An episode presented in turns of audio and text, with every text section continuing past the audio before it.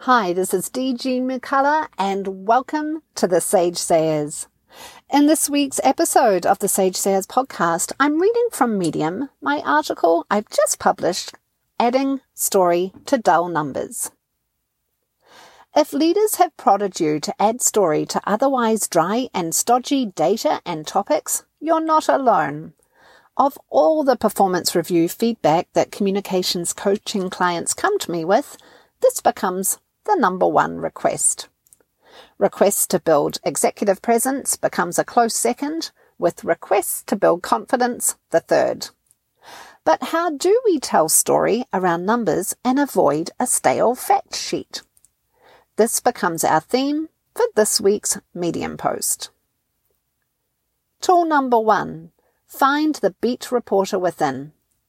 The first tip ties to recasting how you view yourself as a communicator.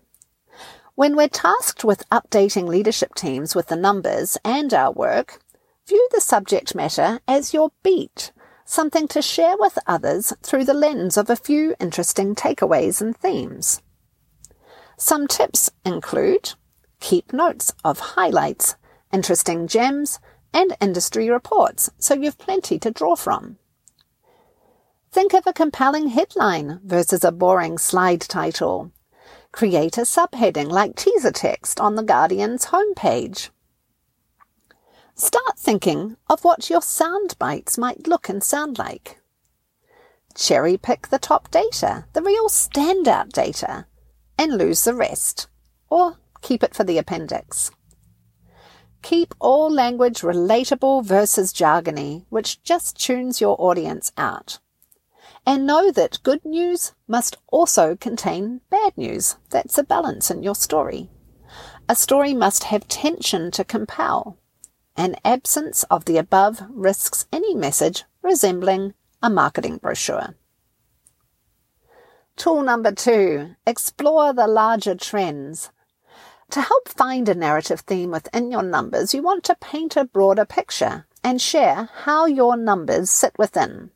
You may share how the numbers and performance sit within the industry. Are you on par, ahead, or behind the industry and competitors? Look for the causes for any upticks or downturns, whether those causes be political, consumer, or environmental. Reflect upon the historical context within your company. When else have we been here? Good moments or bad? And what pulled us through? Part of finding narrative within our numbers can tie to looking behind us and where we've sat five years prior, ten years, or whether these numbers become historical first. To get there, ask yourself, have we been here before? And if so, when, how, and why? Tool number three, look for lessons within and trust.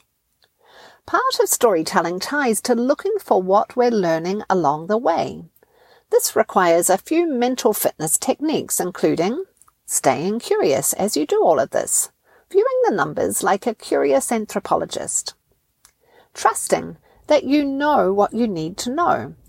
Use your memory for draft one to determine what are indeed the most compelling numbers. From memory, from memory alone, what stands out? Think of themes. Where we were last quarter versus today, and what next quarter might look like. A potential framework can include a beginning, a middle, and an end with a so what as you round up. And I outline that framework in my article on storytelling. Tool number four, bring in the humans. You see, storytelling requires real people and a little empathy and openness too. To help humanize your data, you can try thinking of the impact behind the numbers and to whom.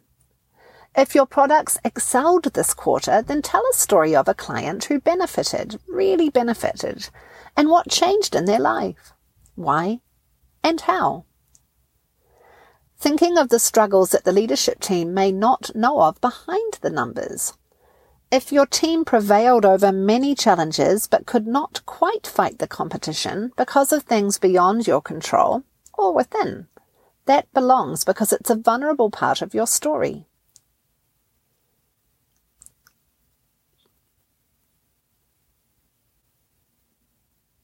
Sharing how you feel about the numbers and why.